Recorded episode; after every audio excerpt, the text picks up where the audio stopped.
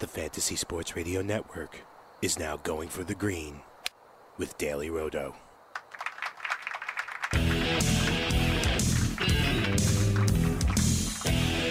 Welcome to Going for the Green. I'm Mike Leone here with Colin Drew and Drew Dinkmeyer of DailyRoto.com, bringing you this week's PGA DFS golf show.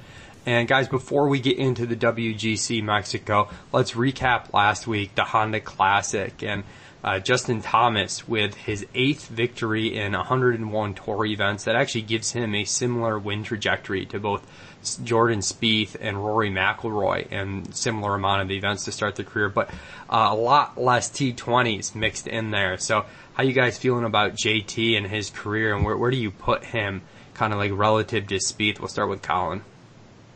Yeah, I mean, I think it's tough. He's obviously shown a ton of upside, um, and just hasn't quite had the consistency. I don't know how much of that is just maybe he fits certain types of courses better, or how much of that is just kind of variance. Uh, but obviously, a really strong young player and a guy who was well regarded in the amateur rankings as well. I believe he was ranked ahead of Spieth at uh, one point in time, and so I definitely think he's got you know a lot, a lot of long term potential and uh, should be an exciting player to watch.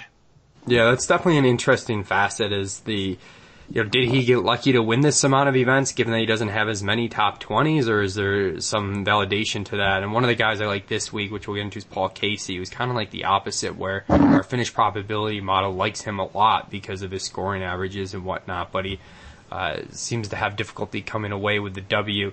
Uh, Drew, I know you're an etiquette guy. You've got this whole airline take where people can't recline their seats and blah blah blah. So I'm interested in your take. JT did in that final round get a fan ejected because the fan cheered for him to get in the bunker after he shot, not while he shot. What's what's your hot take on this, or do you not have a hot take on it? I'm not. I'm not sure it's so hot. I don't even think the airline thing is that hot. I mean, you get into you get into a car in the back seat of a car, and like the first thing I do whenever I'm in the back seat of a car, somebody in the front seat always asks, "Do you have enough room?" Like that's the first Different thing. setting. That why wouldn't you just do the same thing? Like, oh, I do you have enough room back there? I was thinking about leaning back my uh, my my seat. I was thinking about recline. Why don't people ask that on a plane? I don't understand. Anyways, the uh, the etiquette thing with JT, I am very torn on because I one have an extensive background as a heckler, which uh, some of you may or may not know. Um, I heckled a lot in college, particularly at college baseball games. Like so legitimate so, heckling for anyone yeah, out like, there who's like probably thinking of this like not to the extent that like this was serious heckling. Yeah, so much so that um, the Harvard sports section wrote up a whole article about the Dartmouth uh, hecklers and labeled us the Loudmouth Brigade, which I really enjoyed that name. Um, so I appreciate heckling. Um, I do think once you get to a certain age, it's probably not becoming. And I think I reached that age uh, many, many years ago. So I don't know the age of this person in question, um, but I will say this: I don't like the response from JT in the sense that it's like, "Hey, you're out of here. I'm the authoritarian. I'm in control here." Like, like I don't know if it's on the responsibility of the PGA Tour to like nip this stuff in the bud earlier. I don't know if it's on the responsibility of like JT to walk over to you know, a, a, tour official or someone and be like, "Hey, this guy's giving me a hard time. Why, can you please handle this?" But I don't. I didn't like the the take from JT that was just like, "Hey, I'm in control here. You're out of here," and like flaunting his power over the situation. I was I, I was not particularly uh, enamored with that. And the other thing is, it wasn't exactly heckling. I mean, let's say we're there cheering for our DK golf teams, right? And we don't have JT and we want him to get in the bunker. You know, that's not, I mean, you can cheer for a guy to miss a free throw at an NBA event. I mean, as long as you're not screwing up their swing and whatnot and, you know, not cursing or anything, I think you should be able to cheer for the outcome you want. You're the fan, you're there cheering for the result, but I don't know. Colin, you got anything to add for this before we talk like actual DFS? No, I mean, I, I think I agree. Generally, you should be able to cheer for whoever you want as long as it's not inappropriate, offensive, racist, whatever. That was pretty harmless. And I don't know. In general, I think the tour needs a little more edge, not less edge. So I, I, I kind of think that JT was out of line there, and the fan was probably uh, probably in the right, unless there was a lot of background that we don't really know about. Yeah, definitely. All right. So as far as DFS went, Honda Classic always a somewhat variant event with that bear trap. I know we had a few guys, Ryan Palmer, Uh, I had Ian Poulter and a couple other guys that you're just hoping they come out of that bear trap unscathed on Friday to make the cut, and it just didn't happen. You know, one of the fewest amount of six to six amount of players making the cut in lineups in, in GPPs that I've seen in a long time playing this. So it, it was kind of messy. I know, Colin, you did come away with a pretty good week because you had one team in the secondary $400 GPP. So not the, the huge main one, but the second one in which you, you play second place with a balanced contrarian team of Rafael Cabrera Dufner, Fleetwood, Oosthuizen, Scott, Adam Scott, and Webb Simpson. So uh, I don't know if you want to talk a little bit about how that team came together and how the week in general played out for you outside of that nice big hit. Yeah, I mean that team in general was uh, just trying to go similar approach to the other week um, that you had, where it was really a balanced team of like strong six of six odds, so a bunch of golfers that I expected to make the cut. But within given price ranges, trying to go a little bit more contrarian. Some of the picks, like Webb Simpson, was a guy that if you compared the ownership projections to his top 20 odds, he really popped as one of the best leverage plays in the tournament. Um, and obviously got like a really strong result from him. I also, it was, you know, just fortunate in general. I think it was less than 2% of teams got six of six, less than 5% maybe got five of six. So it was, uh, one of the like most biggest carnage weeks that was out there. And the other thing I think was just like the game selection. My team didn't have the winner. You know, it didn't have either of the guys in the playoff. Um, it was kind of very solid but unspectacular, but it was still good enough because the field was small.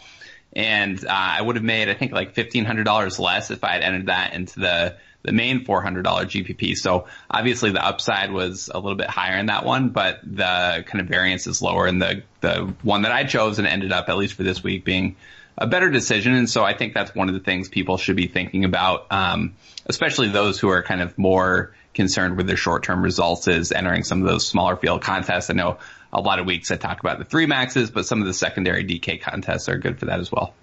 Yeah, you get the flatter payout structure, and as you said, there's you know more margin for error in which you can still win an event. I know I like to play the country club a lot, and it's a similar type thing to playing that secondary 400 GPP where you, you just don't have as many people in there. Uh, and you know when when that carnage hits, if you can escape it, even if you don't have a perfect lineup, you're looking pretty good. And I know I had a frustrating week because I was close to crushing the field on six out of sixes. Didn't quite get there. I was a little bit above average, about double. Um, but even having double the field in six to six meant I didn't have a whole bunch of chances there with my 150 MME entries in the dog leg to get it right. I was way above in five or six, so I salvaged getting a bunch of min cashes there, especially with the weekend playing a lot easier, having uh, those golfers going. Even if you didn't have the best finishes, you were you were picking up a lot of points on those teams that were ravaged with four or six and whatnot, who uh, had a very difficult time cashing. So um, before we move on to this week, uh, Drew, I don't know if you have takeaways from your entries last week. No, I got smashed. I had a weird distribution where I had uh, way less one of six, way less two of six, way less three of six, way more four of six, way more five of six, way less uh, six of six. So it was like it was just a weird distribution. Um, didn't really feel that close to anything great this this past week. I was underweight on Noren. Um, I was the, my two heaviest owned guys were Cabrera Bello and, and Charles Howell, and Charles Howell missed the cut. So uh, never really felt in it. Um, that happens with golf from time to time. So shake it off, on to the next one. Yeah, the Kaymer withdrawal was uh, yeah. one that hurt, and we're moving on to the WGC Mexico. Played at the Club de Golf Chapultepec, and uh, I did my best with the pronunciation there. Um, we did have a withdrawal here last year, though, right? Was this the Stenson uh, withdrawal? This was, uh, was that yeah, two this years was, ago? No, this was Stenson last year, where he he birdied the first two holes, and I I was heavy on Stenson that week, and he, uh, you just get so excited. You get two birdies to open up, and then the floodgates opened on bogeys, and then um, supposedly the floodgates opened on Henrik, and he had to he had to withdraw a little too much of that Mexican water. Yeah, yeah, I remember poop emoji uh, week. yeah. Uh, Tyrrell Hatton, didn't he have uh, something going on too? He ended up finishing. I think he actually yeah. was like top 15.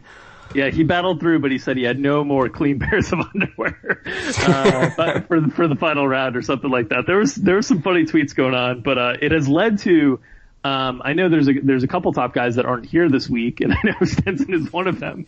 So I guess it was not that great of an experience for some of the players because this is a guaranteed you know paycheck. This is usually an event that all the top guys play in.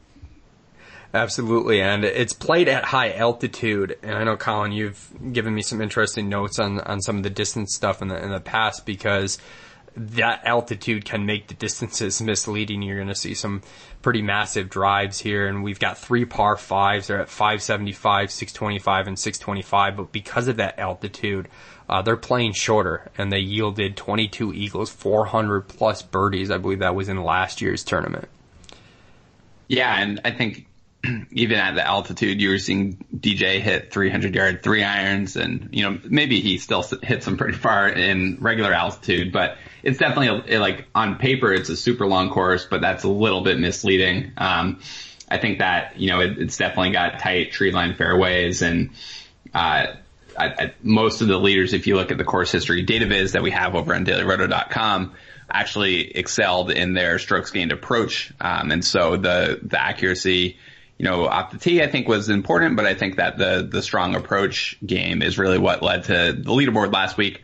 The only thing that was a little bit confusing to me is the guys who performed really well on strokes gained approach last year were not guys I typically consider great at the approach. So you had, uh, like Thomas Pieters up there, DJ Rahm. So a lot of the bombers ended up having good approach weeks. And I don't know, I don't know what to make of that. Um, I think we saw the course fit narratives take a little bit of a beating last week. So I'm not trying to get too far down that rabbit hole this week.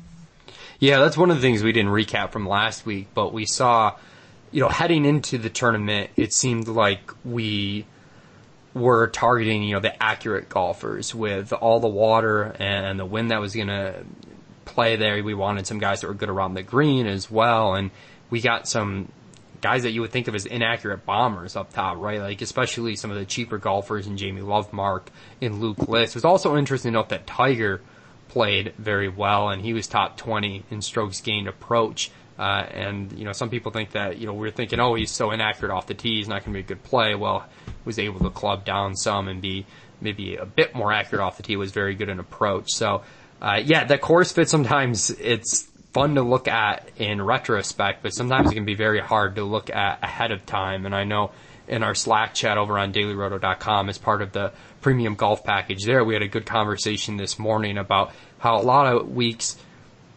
we see people trying to isolate these strokes gained statistics. You know, I want guys who are good off the tee. I want guys who are good in terms of approach. And I think the strokes gained statistics are very, you know, they, they serve a purpose and they're very good in telling what guys are good at in general. We also, I like a lot strokes gained tee to green. It's very simple, but uh, you cut out some of the variance in the short game in terms of putting uh, in that statistic. But as far as isolating what's important, sometimes you're not necessarily isolating the skills that matter. You know, strokes gained off the tee is one example there where you're not isolating the difference between distance and accuracy. You know, it's a catch-all metric that's kind of combining the two to an extent. And then you've got strokes gained around the green. Colin, you gave this example in Slack where someone might not have a lot of strokes gained around the green because they're hitting greens. They're just not attempting shots around the green. It doesn't mean that they're bad around the green. So, um, if you're targeting strokes gained around the green, you might be targeting the wrong golfers for the wrong reasons. So, uh, Colin, I don't know if you want to speak a little bit more to that, but that does fit into, in general, uh, our philosophy and the philosophy of data golf who powers our projections, which is let's just pack as much skill into our lineups as we can and focus on the best golfers uh, at the best prices. As simple as that sounds, because a lot of the course fit stuff, strokes gain stuff, uh, can be important and add some nuance, but it's very hard to get a clear signal from it. Yeah, I mean, if you just take a simple example of if you created the perfect golfer who hit every fairway and every green, like their strokes gained around the green would be zero because they never had the the chance. Now, obviously, there's some nuance just because it's it's based on yardage buckets, so it's not like the shots literally have to come from around the green. So if DJ hits a 350 drive on a 400 yard par four, like his second shot's still going to be under that around the green bucket versus the approach bucket, but uh, just in general, it's because not every golfer is going to take those. I think it's, you know, something you definitely don't want to lean on as much. And, um, a, lot of times the guys who are really good off the tee don't have the same opportunity to, uh, gain strokes, you know, on approach, uh, in, in certain weeks because the kind of distribution of, what a hundred yard approach shots might look like. It is a lot more narrow than the distribution of what approach shots from like 200 yards might look like. So I think that's just another thing with all of the isolated metrics that is a little bit to, hard to tease out sometimes. I will say this week, you know, the three par fives you mentioned, there's also a drivable, uh, first hole. It's like a, a little bit of a dog legs, but uh, most of the guys can either get it up by the green or they can get it into the bunkers or a couple hit the green. Uh, those holes accounted for 43% of the birdies last year at this event, um, and almost all of the eagles, except for you know the rare hole out. So I think one of the things with a no cut event and some of the value golfers. Uh, where you don't need them to necessarily place high is trying to, you know, find guys that can take advantage of those four holes because they're going to be very important for DK scoring. Yeah, and it's also something to take into consideration if you're going to play weekend golf. And it is a no cut event, and that's going to affect strategy because you don't have the variance of the cut, which, as we saw last week, uh, can play a, a, huge role in how things shake out. So uh, it's interesting to see how approaches change. My initial inkling, I don't know if it's going to drive me to necessarily be chalkier, be more contrarian. Uh, I guess the reason you might be a little bit more chalky in a no cut event is that, uh, you, again, with the lack of swing on the variance of a high owned golfer getting cut, for example, uh, you don't benefit as much from those contrarian stances. And you've also, assuming the chalk is actually good chalk, you've got a guaranteed four rounds, barring the uh, Stenson withdrawals to play out the tournament, which means you've got more chances for the skill to actually shine through. And at the end, you know, each round matters. I think sometimes we get this event order bias where a guy does really well the first two rounds, or maybe a guy backdoors the last two rounds, and we treat these guys very differently. But all four rounds matter the same, uh, especially obviously in a no cut event. So my initial takeaway is that I think I'm more likely to take strong stances on guys that I really like or dislike where I'm not going to be as afraid to fully fade someone. I'm not going to be as afraid to maybe put a guy in 50% of my lineups if I really, really like him because I know I'm getting those guaranteed four rounds and I'm not going to get, you know, eliminated basically because a guy misses the cut. But as far as the chalk and training direction, I'm not sure. So I'll throw it to Drew because I know your philosophy in general in tournaments for golf is that you know, the, there's a lot of variance in golf, and you're just gonna find as many areas as you can to take advantage of that volatility by guys that are either under owned or over owned for whatever reasons. Yeah, so I think the no cut does loosen up some of the variance uh, in, in, terms of the, the golf event and certainly makes it so that you can feel stronger about just playing the plays that you think are the best and less a little bit less game theory. Um, we'll see where ownership projections kind of land ultimately. It looks like early on some of our ownership projections actually we we like some of um, you know data golf's projections actually like some players that are looking like they're going to be relatively low owned anyway so that kind of works out for me um, but in general, you know, in a no cut event, I will ramp up my ownership percentages a little bit on players. I generally am a little bit more of a spread the risk type guy. I think last week I said my two highest owned players were Rafael Cabrera Bello and Charles Howell III, and I had about 40% on each of those guys in my mass multi entry. Um, generally most weeks it's around 30 the 35 that I kind of cap things. This week with the smaller field, the no cut, that'll certainly rise naturally. But one thing that I just wanted to kind of get across in terms of the idea of trying to take advantage of sports that have hefty variance is really try to use ownership in your favor. And this is where I think ownership projections are really, really valuable in, in games that have high variance like golf. And so, you know, I think a lot of times people spend a lot of time trying to identify players that have a particularly strong course fit or a strong course history or these different things. And there's a lot of, you know, mixed data on how much uh, they really add value. The course history debate is ongoing on Twitter kind of forever in, in DFS golf uh, uh, history, but I think a lot of time is spent there, and I think a lot more time should be just spent on trying to figure out how good the golfer is long term, and then trying to figure out how to take advantage of their le- their uh, their ownership percentage. So, like last week, for example, you know, a lot of people like Chesson Hadley as a really good course fit, and his uh, recent performance had been great. There were a lot of signs that would suggest he was a good play, and ownership was trending in that direction. And you guys had mentioned, hey, if he's going to be heavily owned, this is kind of an easy spot. You know, he doesn't long term project quite as well as guys like Rafa Cabrera Bello or guys like Russell Henley that are priced around him, just take that advantage in the ownership that the leverage is giving you where he's 2x a guy like Russell Henley and play Russell Henley and just know that there's a lot of variance in golf and weird stuff happens all the time. Guys like Rickie Fowler can miss the cut despite looking like great plays. Um, and just kind of use the leverage and the variance of the sport in its of itself to your advantage. So that's why I personally don't spend a lot of time uh, placing emphasis on things like course history. I don't spend a lot of time placing emphasis on things like course fit because generally these are the things people are looking to gravitate towards plays. And on course history, it always gets priced in anyway. Guys get priced up like a Russell Knox last week was 9K. Um, so I would rather take my chance on using the variance to my advantage by thinking of the things that people aren't that aren't on the top of people's minds, which is how good this player is long term. And so, you know, some guys to me that like may have just had one bad event recently, but have been really great long term, uh, like last week Daniel Berger and Webb Simpson kind of fit that mold. Those guys are always going to be good plays to me when I can get the ownership down because of something in a recent event or something with a course history or a course fit.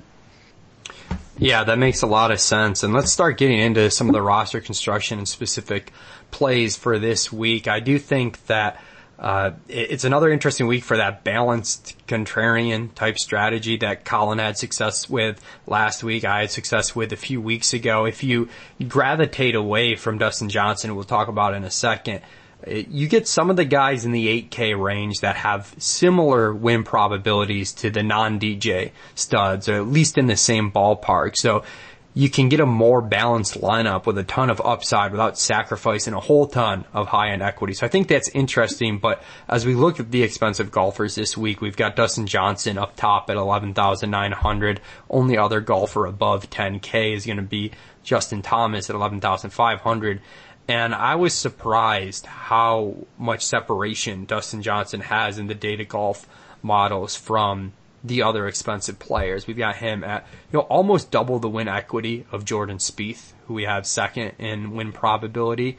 And in terms of the fantasy model, and those two models run a little bit differently with the uh, finish probability model purely off long-term uh, adjusted scoring averages and the fantasy model baking in some course history, recent form, and uh, as well as the actual fantasy finishes in the past.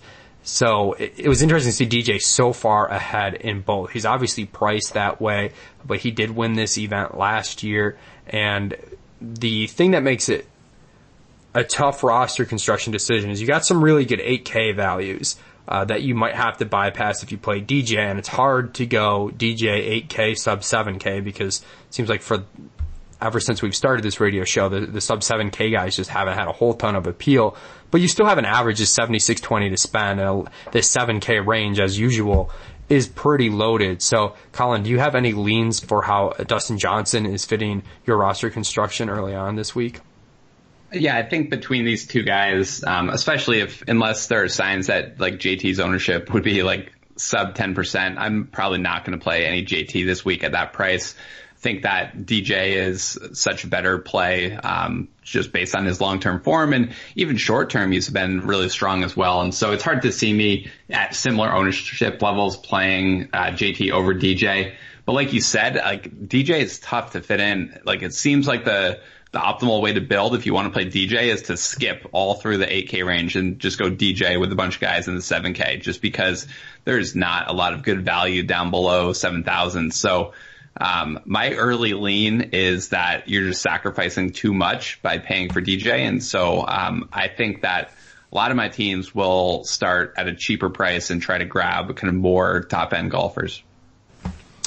Yeah, that makes a ton of sense. And I think I'll also be, you know, close to full fading Justin Thomas, assuming he has, you know, some carryover in ownership because he did so well last week and at this price tag. That's one of the differences between a no cut event and this smaller field type event. I, am going to take a stance like that. Whereas uh, in a normal size field in a cut event, I'd still have some Justin Thomas just because I'd want to be so spread out among you know the top X percentage chance of guys of winning, even if they're not necessarily the best values. But we move beyond the 11K range. In the sub 11K range, you've got Jordan Spieth, Jon Rahm, Tommy Fleetwood uh, representing the 10K tier, and then in the high nines, you've also got Rickie Fowler and Justin Rose there.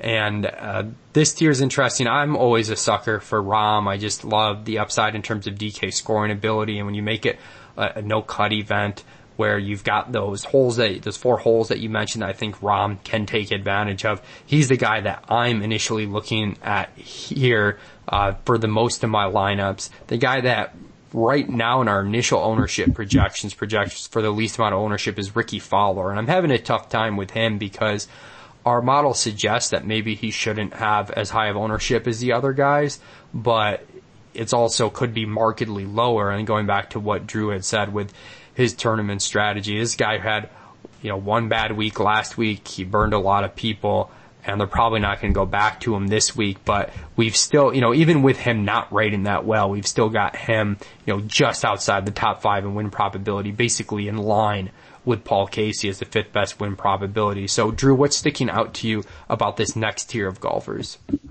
I think people like to think of Jon Rahm as a volatile golfer because of like his temperament on the course. And I don't think his greatness so far on the PGA Tour is properly appreciated by all. Um, so he has played 46 events on the tour and he's had 20 top tens and he's missed five cuts. So 43% of the events he's played on tour, he's been in the top 10. That is insane.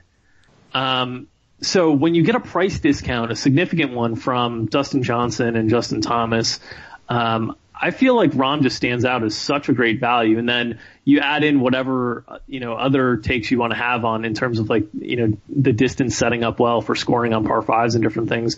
Uh, that only adds to, to my confidence level in him. But I, I really, really like, uh, this Jon Rahm price tag. I think his form, uh, both long term and recent has been great. I think with Spieth, there's a little bit of a question mark as to the recent form. With Rickie, you know, two missed cuts in the four events he's played this year, a little bit of a concern in the recent form as well. Uh, so Rahm is the guy that really sticks out to me, and um, it'll be interesting to see where ownership stuff lands because if you know if Spieth and Rahm are somewhat tight and JT and DJ are somewhat tight, um, I could see myself having a lot of Rahm this week, uh, simply because he stands out to me as the best value of all those top golfers. The one guy I have the most trouble with in this tier is Tommy Fleetwood, who is, you know, over the last year and a half or so, he's really improved his golf game. Even just like the last 365 days, I think you can say he's, he's really just taken a big step forward. And you know, there's a pretty cool video that they had on on the Euro Tour Twitter account. They do a really good job with their Twitter account, just talking about how uh, you know he had some success in, the beginning of his career, and then he just assumed he would keep getting better, and then it, the exact opposite happened. Kind of completely fell apart. Had to get things back together, and then just had this quick ascension, ascension after he did figure things out. And I think the models sometimes have a little bit of a tough time with him, but he's now at the point where he's priced pretty appropriately. Uh, he's likely going to be chalky. People like to play Fleetwood. They played him last week. He did well last week. He was second here last year. Uh, people are going to buy into that. So I feel like I'm always underweight on Fleetwood. I don't necessarily want to be, but I look at the information and I think it's going to happen again. Colin, do you have a stance on Fleetwood? I mean, I think it seems like one of those plays that uh, projects fine in kind of all the different models that we have, and obviously has a decent chance to have a strong finish here. But seems like they'll be over owned in DFS compared to the pivot options priced around them. So uh, it, it, makes sense to me to you know pay up for Romer Spieth or pay down for Fowler or Rose if you're going to get a big ownership discount on them, and if you're you know going to get guys that project slightly better in most of our models. So uh, I have a feeling that when it comes down to it, I won't end up with a lot of Tommy Fleetwood this week. It doesn't mean I think he's a bad play, but I, don't necessarily think that's the best way to go about building tournament line, lineups over the long run. Just to hop in on Fleetwood, if you set the data golf um, features and settings that you can toggle between long-term form, recent form, and course history.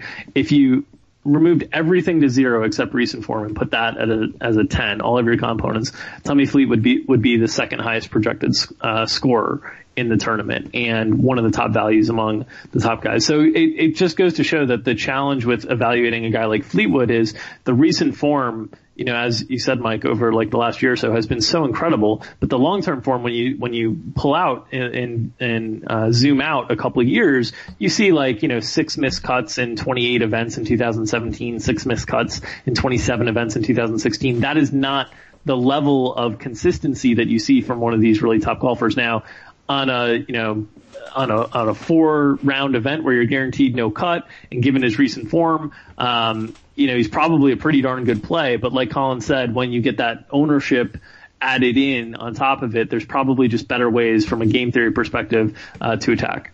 Yeah, and it, it's not like he's projected poorly. Like he's projected yeah. line with Sergio Garcia. You know, this is an elite world class golfer that he's projected right alongside. It's just higher price, higher ownership, same projection. To me, makes Sergio the play.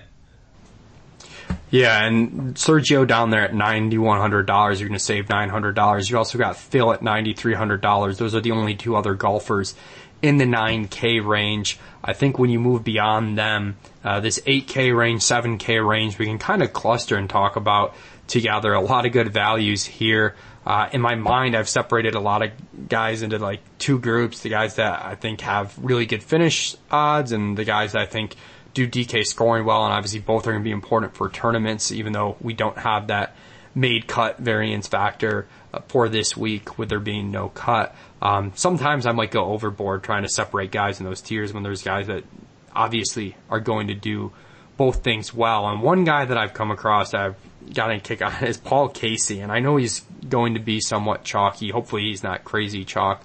Um, definitely not going to be low owned because everyone's going to see him and see him at this $8,400 price tag and think he's a good play. But there's this narrative around him of not having this big time upside, uh, because I don't, I don't remember the last time he's won an event, but I know he hasn't won one recently.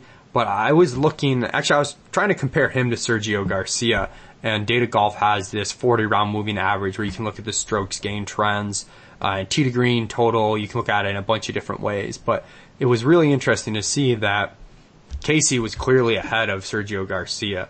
And it was kind of hurt me because I have this pro Sergio bias. But then I also threw in Dustin Johnson and Jordan Spieth for that comparison. And the 40 round moving average for Casey, you know, right now he's at his peak that he's ever been. So keep that in mind. But he's right with DJ and Spieth, and I was really surprised by that. So he's someone that rates well in both our models. He has the fifth highest win probability in our finish model.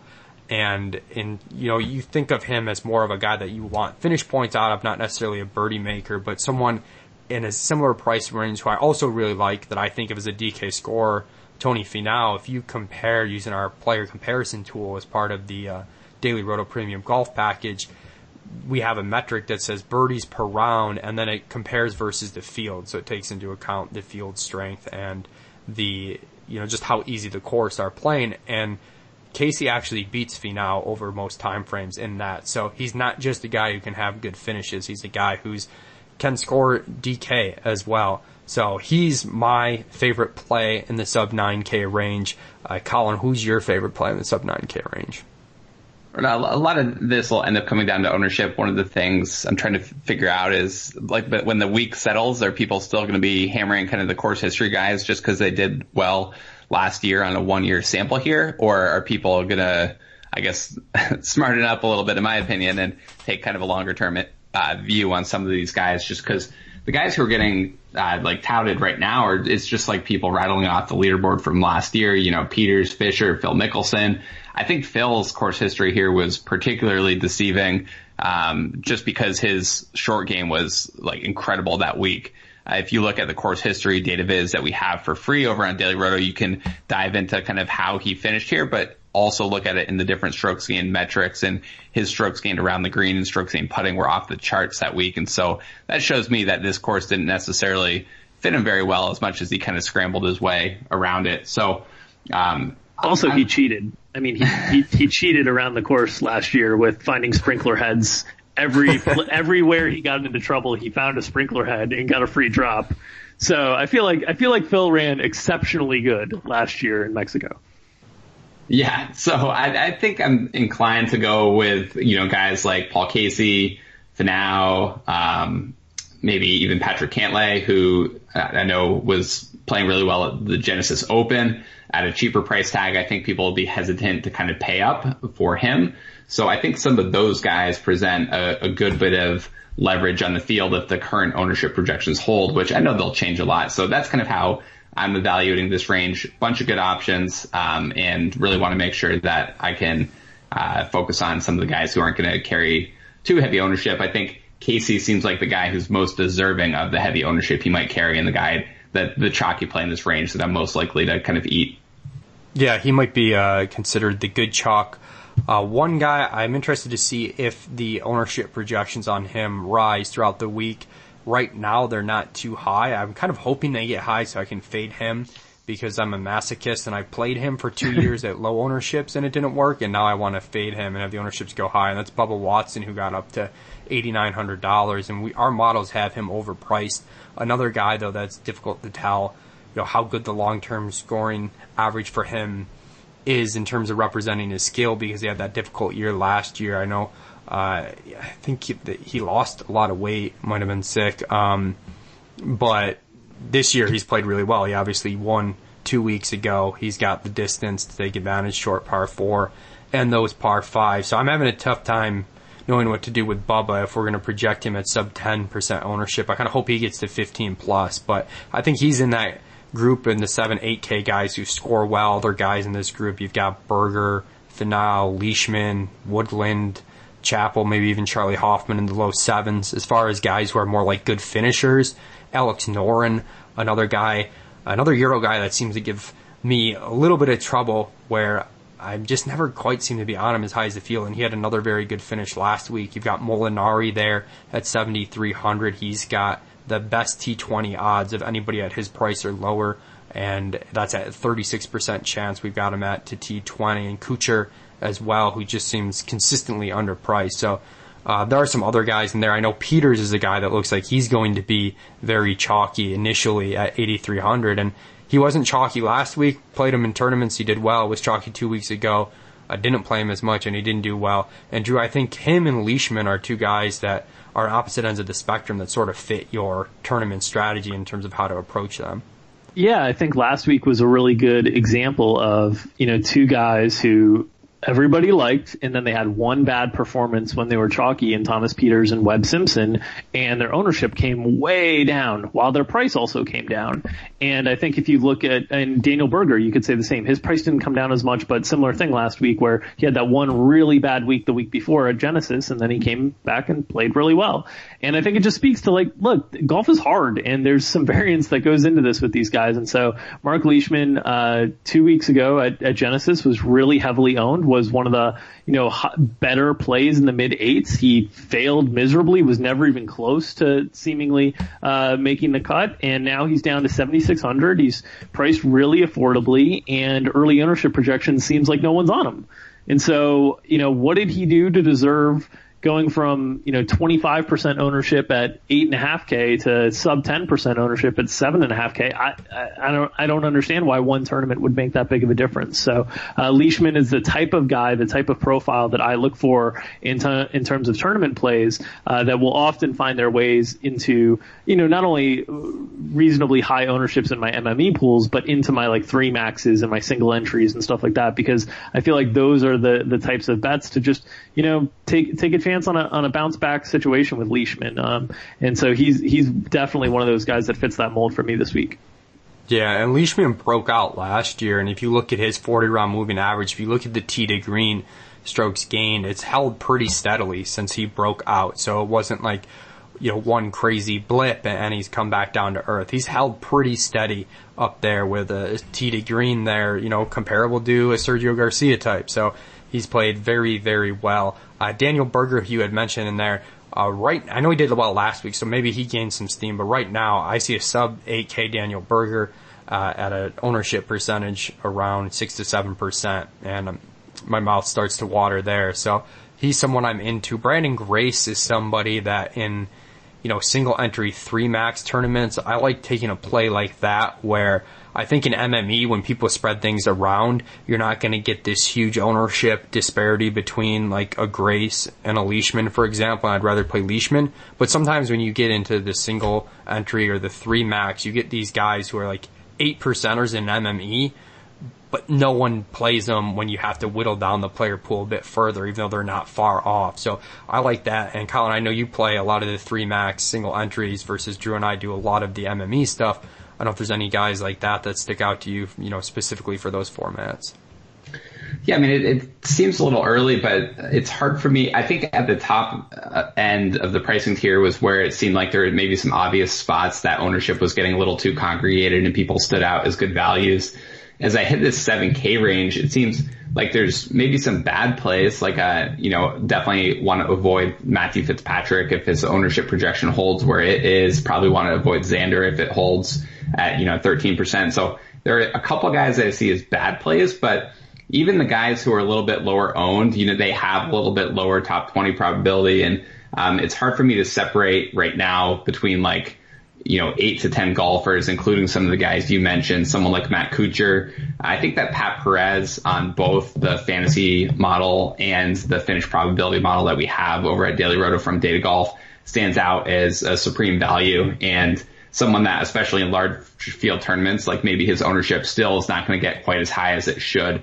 So I think Perez is another example of the, the kind of good chalk that I'll probably end up playing this week. Uh, well, you know, I'll try to avoid the, the Fitzpatrick or Xander type plays, um, just because the, the fantasy projection that we have on Perez implies that, you know, maybe he should be anywhere uh, from 800 to $1,000 more expensive.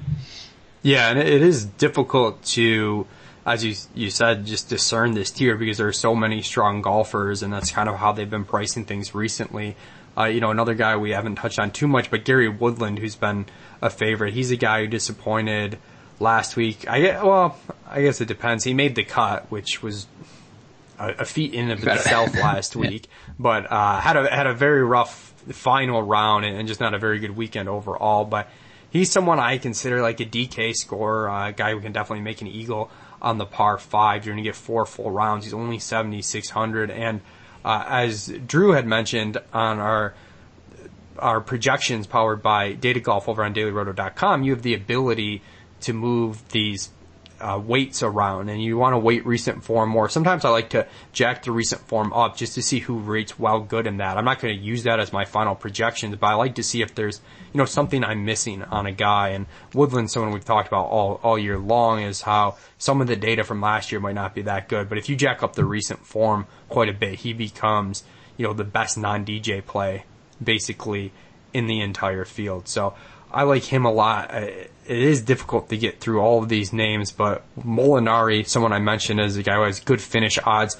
I have a tough time telling what to do with him in a field like this. Before, you know, we recorded, we were talking about how last year I full faded him at the PGA championship, just thinking this is a course that rewards distance. You know, Molinari is not known for his distance. Uh, and in that type of tournament last year, obviously, if you were playing the Million Maker or something, you're like, well, I need a guy who can legitimately win, can legitimately top five, and I just don't think Molinari has that type of upside. So, what does he do? He goes out, gets a ton of birdies on a course that rewards distance, ends up finishing second place. I think he was tied second place. Uh, so, you know, from a macro perspective, I feel like you fade Molinari because no cut event where you need DK scoring you know, that kind of mitigates what he does best as an asset in fantasy golf. But as we see sometimes, guys who have good scoring averages are going to have good finishes from time to time. So I'm really towing on Molinari. Drew, you've been with me on like kind of the, the Molinari seesaw of whether or not to play him the last year or so. Do you have any uh, Molinari hot takes? I think my, my takes now are just I'm just going to let ownership projections decide for me essentially, and you know if he's going to be sub let's say eight nine percent, I'm probably going to play him. Sim- similar to Matt Kuchar, like if the if the idea that the that these guys who are who make a high percentage of cuts who are very consistent players lose value by not having the cut and not gaining those advantages. If that idea spreads and it becomes commonplace that hey these guys aren't as good at plays uh, as they normally are then i'm going to take advantage of ownership kind of trending down on on these types of plays. Um, i still think you know at the end of the day I want good golfers, and I think Molinari is probably underpriced uh, for how good he is, maybe slightly considering how strong the mid seven Ks is, um, and not egregiously like he often is when most of these mid seven K guys are kind of priced in the eights. Um, but I still think if he's going to be underpriced, I'll probably still nibble on some. Um, he just might not make that like three max single entry type lineups that I'm trying to build. And I think with Molinari also, I th- think when I was looking at the course history stuff, he finished 15th in the field last year as far as strokes gained tee to green. So d- despite, you know, we talked about maybe it's a distance course, maybe it's not, who knows. Uh, he was right there next to Paul Casey as far as tee to green play. So I think it's definitely, you know, the type of thing where he can still get to some of these par fives. He can still make birdies. And at his cheap price, I think that's pretty good. And I think some of that stuff, you know, it, it's a lot of narrative. Like Matt Kuchar, because he makes a lot of cuts, people don't talk about his upside. But if you look at the majors last year, he finished uh, fourth at the Masters, ninth at the PGA Championship, second at the the Open Championship. Like, so I mean, what else do you want from a guy? Uh, yeah. Like at that point, like that's that's plenty of upside. Yeah, he hasn't won a major, but um, like, you know, what are you gonna do? 11, 11, I mean, 11, uh, 11 top 10 finishes last year in 28 events for Kuchar. Like another guy wow. that like, no wins, and he hasn't won since 2015, but again, like lots of top tens, and, and I think some of those guys, same with Paul Casey. Paul Casey has, uh, 37% top tens, uh, or better in the last, uh, three years, I believe it is when I was looking through. So like the, you know, the upside because the guys aren't there in contention, you know, winning the event on Sunday doesn't mean they're not, um, still able to put up uh, upside, especially when you get into these types of price tags. Yeah, yeah I think that's like the. Oh, I was just going to say, it's not like Kuchar's 10K and he's priced up amongst like guys who are, you know, winning multiple tournaments every year and they're major champions and everything. Like he's priced with Kevin Kisner, Adam Hadwin, Brendan Steele, like Russell Henley. So like those guys aren't, you know, contending most majors. Obviously Dufner's won one before, but uh, I think Kuchar is a good buy, especially if he's going to end up at like the low teens or high single digit ownership. Yeah, I mean, he could be your fourth, fifth, you know, possibly even sixth most expensive golfer in your lineup. Uh, so that's definitely an important consideration. And I think the thing to do too when you leverage finish probabilities is, I mean, as good as it is to isolate the scoring points, um, because that's very important when projecting the overall uh, fantasy value of a golfer. But when you leverage the finish probabilities, if a guy has a high chance of a good finish, you know, when he does have that good finish, he's he's going to score some birdies and he's going to get those big place points. I'm not I'm having a tough time like fully articulating what I mean there, but uh, I do think sometimes those guys have more upside than we think we do. Like we kind of think of finish points guys as like safer guys when really we should be thinking of them as, you know, to a certain extent upside guys, especially if the ownerships are right. Um, but it is interesting that our initial run of the projections powered by Data Golf over on dailyroto.com doesn't have anybody as a positive value at sub 7K, which is interesting in a no cut event where you've got Dustin Johnson as a really, really strong value. So I think that goes back to Colin what you said about mostly skipping that 8K, 9K tier if you're building around DJ and just going all 7K guys. The guy that our model does like the most sub 7K is Jhonattan Vegas. Uh, I don't know if you guys see anybody that you'd be willing to take chances on down there in some DJ lineups where maybe you do want to fit in a secondary type of stud. I'll throw it to you, Colin. I, I, mean, I think Vegas makes some sense for that type of golfer. Like I mentioned with, especially with the value guys, I think you are chasing DK points more in a no cut event. And uh, he's a guy that has the distance to score on those par fives. So even if he doesn't finish super highly, I think that there's some upside there. I believe we saw it at the no cut event to start the year, uh, what he was capable of. So I think he's definitely the best play in this range. I haven't dug too much into uh, these other golfers below 7K at first glance. I wasn't interested in most of them, but uh, if I was going to chase anything, I think it would be trying to find a guy with an outlier skill set that you're just hoping maybe an eagle on a par five is enough at a super cheap price if you're going with the DJ build. All right, uh, we've got a couple minutes left here. Let's, you know, go for some hot takes. Drew, what's your hot take of the week? I know you, you've mostly thought about stuff so far in terms of, you know, macro roster construction. So it could be something macro or micro. Yeah, I think, um, I think Rahm's going to win. So there. There's my All right. prediction. Rahm Rahm wins. Put it on the board. Build around Rahm and GPPs. I like it. Colin, what's your hot take? I think just keep pounding the balanced contrarian approach. So to me, that means uh, build at least uh, w- one of my you know main GPP lineups, fading everybody above ten thousand dollars and focusing on the low owned, really high probability plays that are kind of hovering in that ten percent to low teens ownership projections. So I think that. Um, obviously these top end golfers can win and they're supposed to win most weeks, but I think both you and I have seen the benefit that can happen in those weeks where 100% of the field loads up on at least one 10k plus guy and none of them finish inside the top two. You know what, Drewby? I'm going to one up you. I'm going to make a GPP lineup with no one above 9K. Haha. Take that. You're no one above 10K. So balance contrarian, I'm going to take that to the extreme this week. I definitely think you can do it with the guys like Finau, Cantlay, Casey, even though Casey himself won't be contrarian, but just as part of that build uh, in that range and the high seven guys like Berger, Grace, and whatnot. So I, I'm going to go a fully contrarian balanced. Um, I guess I should have my own hot take. I'm gonna I'm gonna just call Paul Casey the winner. I'm on this Paul Casey kick. Uh, let's get him a win this week, but uh, we're running out of time here, huh?